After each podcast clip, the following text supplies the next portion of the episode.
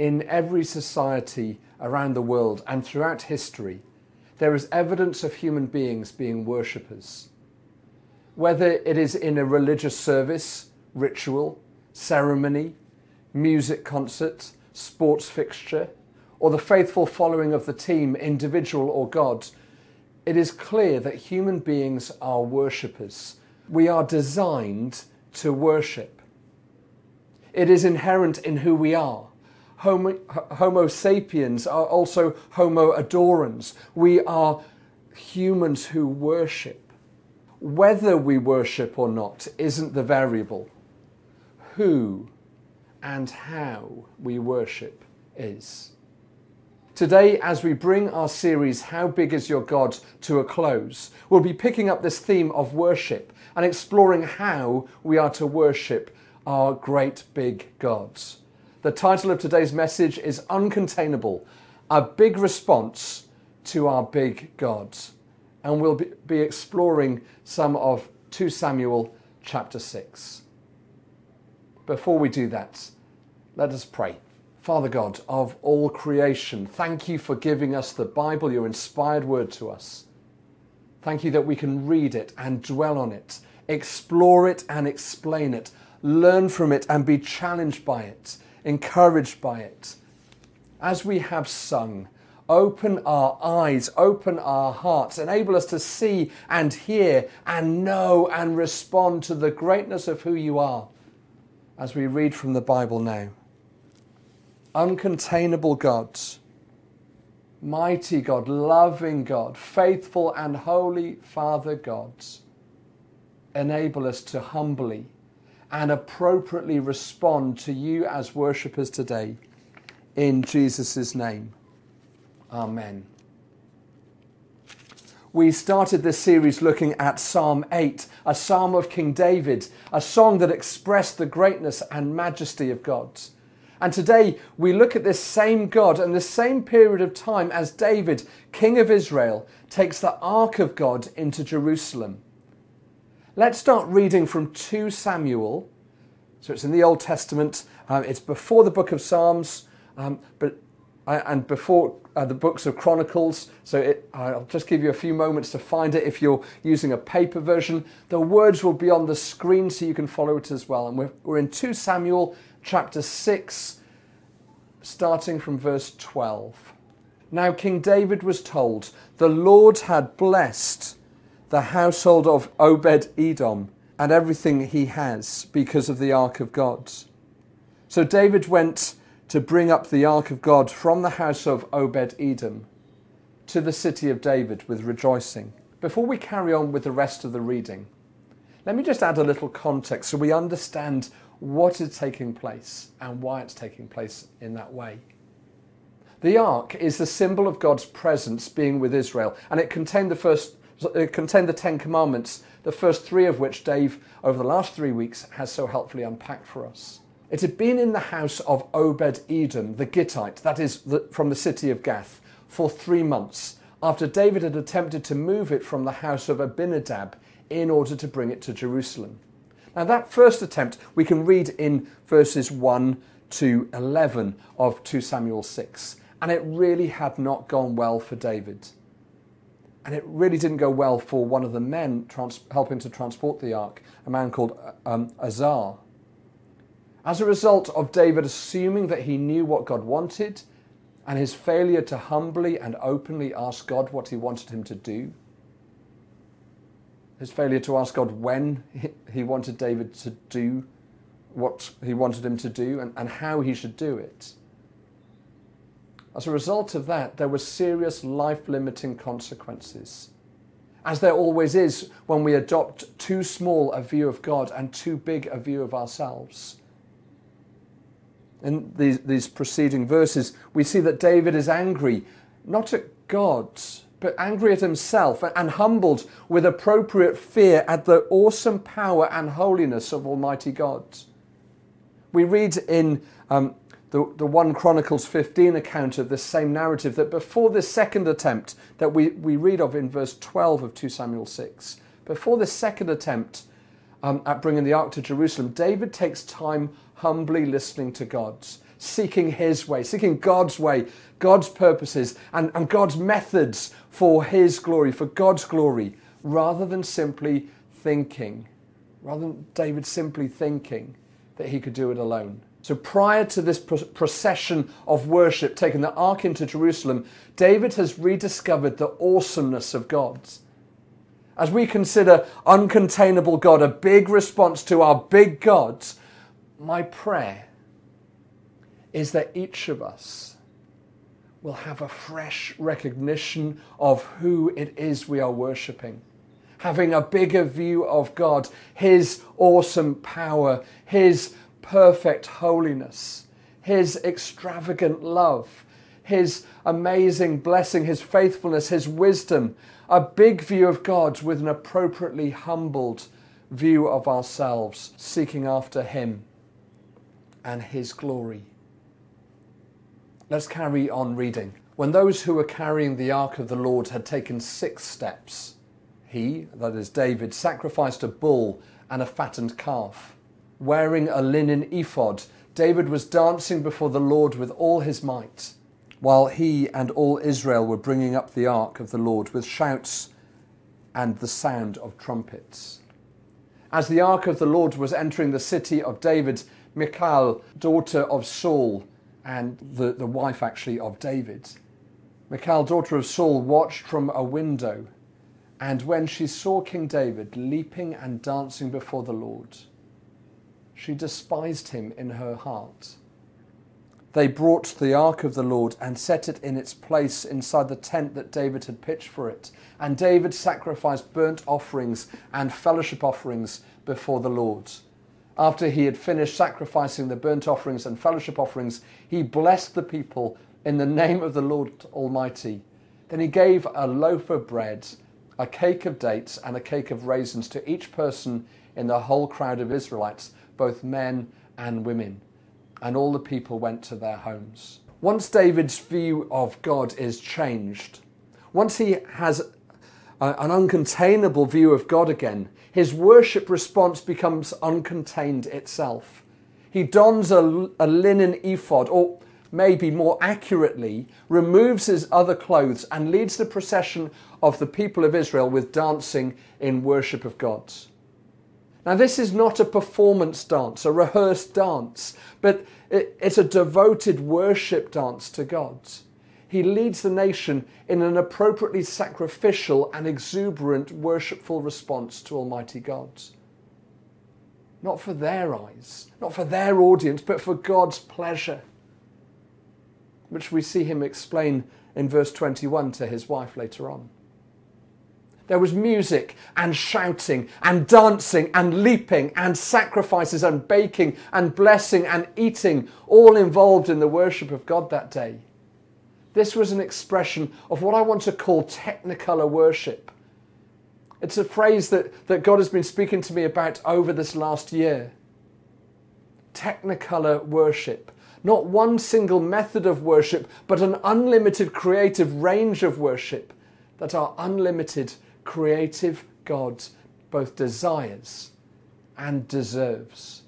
Already we can, we can see in verse 5, in that first attempt of bringing the ark up to Jerusalem, that there's a range of instruments accessible for use um, in, in worship.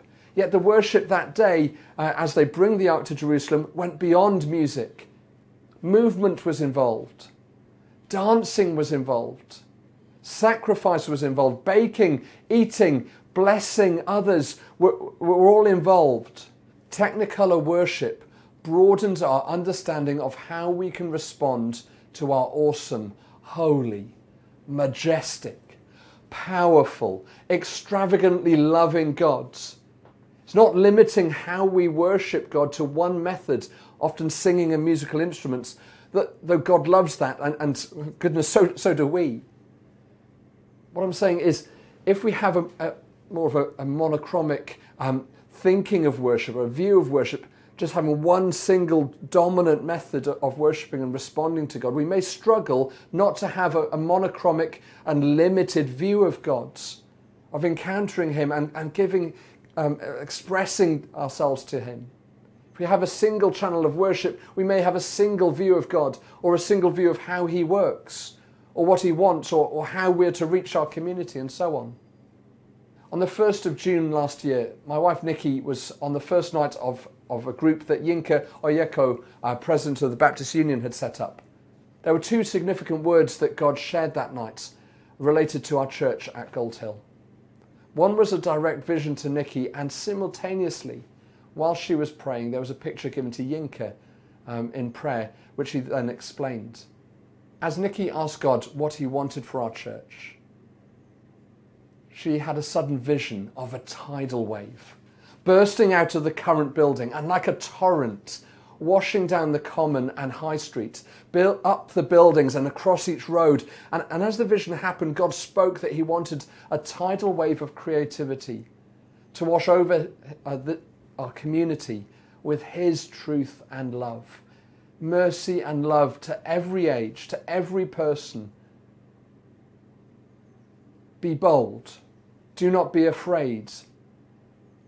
The instructions were bring out the dancers, bring out the potters the, and the sculptors, bring out the artists, bring out the worshippers.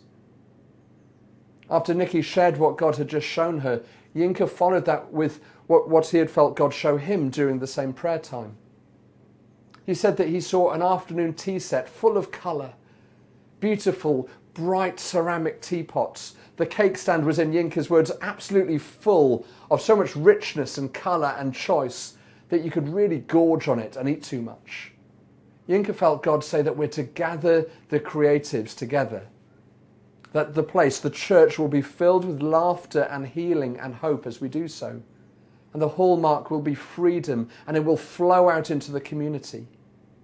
It was around the same period of time that God was also speaking to me privately about Technicolor worship and releasing Technicolor worship in our church, a broader view of worship um, to, to a big God. God is big creative, uncontainable. And he deserves big, creative, uncontainable worship, technicolor worship. We see in, in this section of the passage that David got that, he understood it. He was prepared to be vulnerable in every way to worship God with all that he had. His love and devotion was literally made visible to all he made God bigger and himself lower. As we grow a bigger view of God, we grow a bigger view of worship and the kind of worship that God desires and deserves. Let me be clear. I'm not in any way undermining sung or musical worship. Anyone who knows me knows how much I value and love to sing and worship God through music. I love it. And so does God. Do not be under any assumption that this in any way is a diminishing of that. Rather, it's a call to more, even richer, even broader, just as God sets the template for in the Bible. Everything that we have and are expressed and given back to God in a way that honors Him and declares His greatness. Just doing a search uh, for different ways, uh, uh, if you go through the Bible, and just doing a search for different ways that God is worshipped throughout Scripture, we see that a biblical way of worship can include musical instruments, movement, and dancing, adopting a specific physical posture, bowing, kneeling, standing, lying, hands up, face down, etc. It includes the use of voice, speaking, shouting, whispering, breathing singing, being still, prayer, giving, serving, working, creating, crafting, and artistry. Worship includes our holiness. God cannot be contained by a building or a box, and our worship of Him should also not be containable to a building or a service or one single style or strand. Our whole lives responding to God to the uncontainable God in worship. And as we do so, as we respond to, to the uncontainable God and broaden our view of Him and what He's like and what, what He can do, will we as individuals and as a church be willing to expand how we respond to Him? Will we step out with David's heart to worship that he shows in this narrative, in the story, with an uncontainable response to our holy and powerful, uncontainable gods? In doing so, I believe we will see some of the tidal wave into our community that God spoke to Nikki about and the release and freedom that Yinka shared. There's a second example in this passage of serious consequences of having a contained or small view of God. As we will see from Michal, um, David's wife, adopting or holding a, a, onto a contained view of and a contained response to God impacts our relationships, our community, and personal life. It limits life. The narrative goes on. When David returned home to bless his household, Michal, daughter of Saul, came out to meet him and said, and notice the sarcasm here, how the king of Israel has distinguished himself today, going around half naked in full view of the slave girls of his servants as any vulgar fellow would. David said to Michal, It was before the Lord who chose me rather than your father or anyone from the, his house when he appointed me ruler over the Lord's people Israel. I will celebrate before the Lord. I will become even more undignified than this, and I will be humiliated in my own eyes.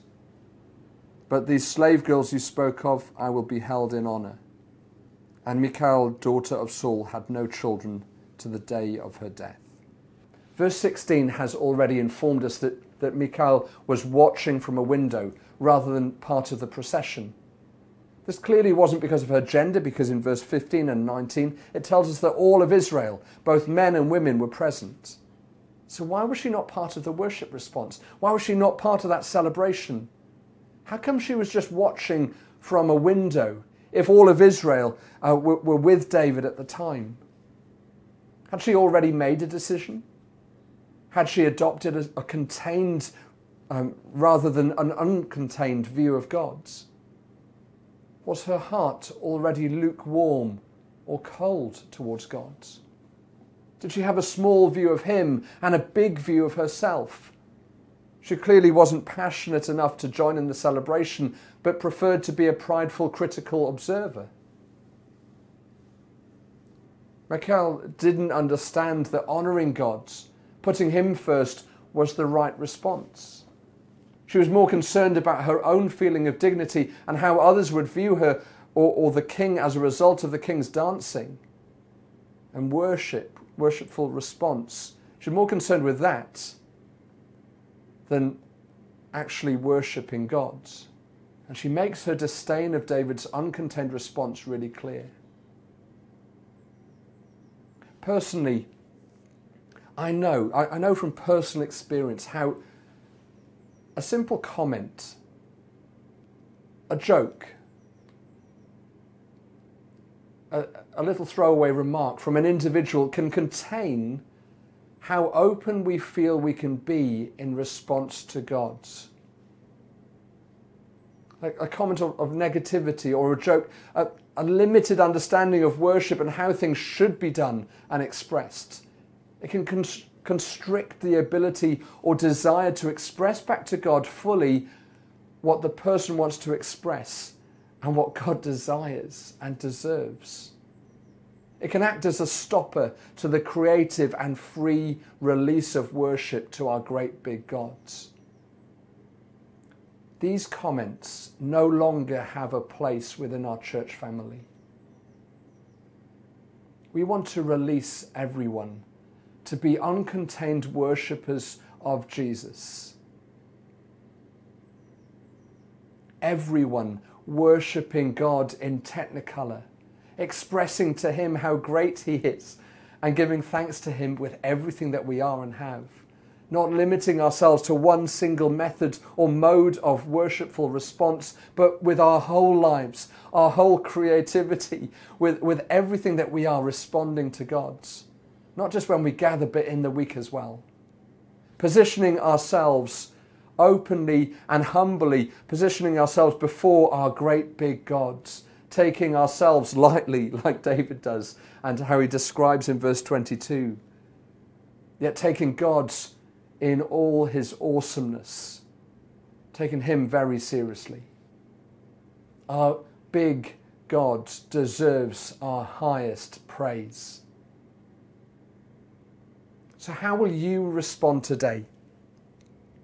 Maybe you are watching and you may not be a follower of Jesus yet, but over this service or over this series, you've realized that God is mighty, He's majestic, He is holy, He is faithful, He's extravagant in love and grace and kindness. And rather than worshipping the things you've been going after, you have decided today or over these last few weeks to become a worshiper of the living gods, to turn to Him and away from the things you've been going after. If this is you, please pray with me now.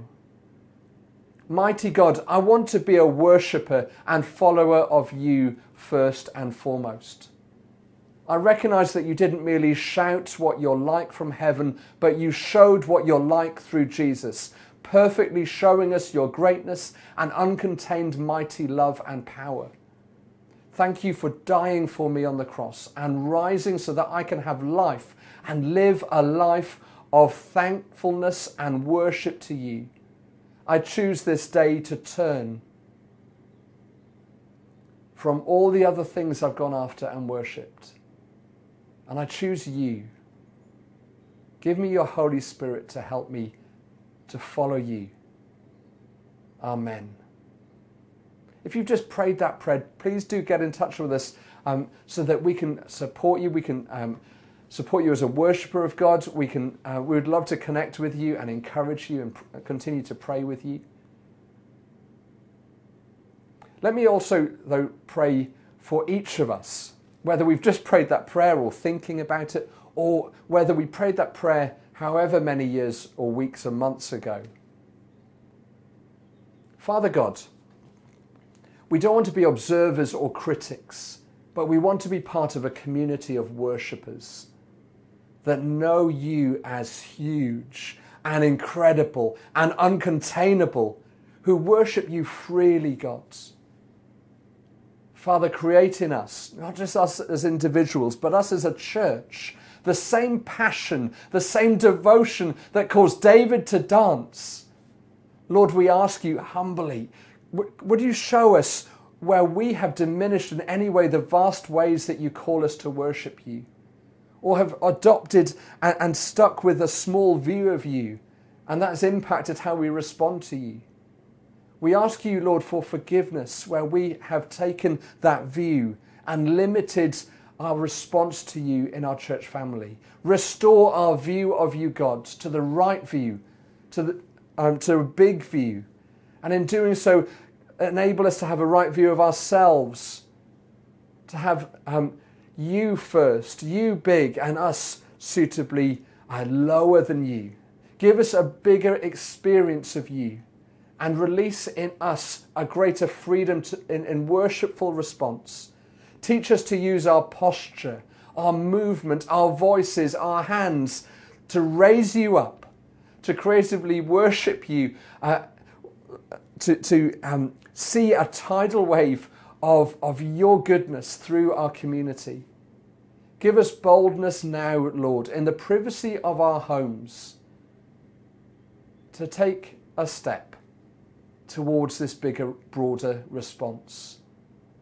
Increase our passion and move in our hearts and our thinking as a church, Lord, for your glory and not ours. In Jesus' name. Amen. Over the next few moments, we will have some time and space. We, we've brought um, the sermon sooner in the service, so we have longer during our, our time together to respond to what God is saying and calling us to. There'll be some songs played, including a version of the Blessing Song, which was widely circulated across the world in May and June of 2020. In this version of the Blessing, uh, people of wide ages and ethnicities have come together t- and, and, recorded their devoted worship uh, to our amazing God through movement. Allow God to use it to speak to you above your to speak to you above your own voice and, and your own judgments and thoughts. Let us be pursuers of his glory, our uncontainable and extravagantly loving gods.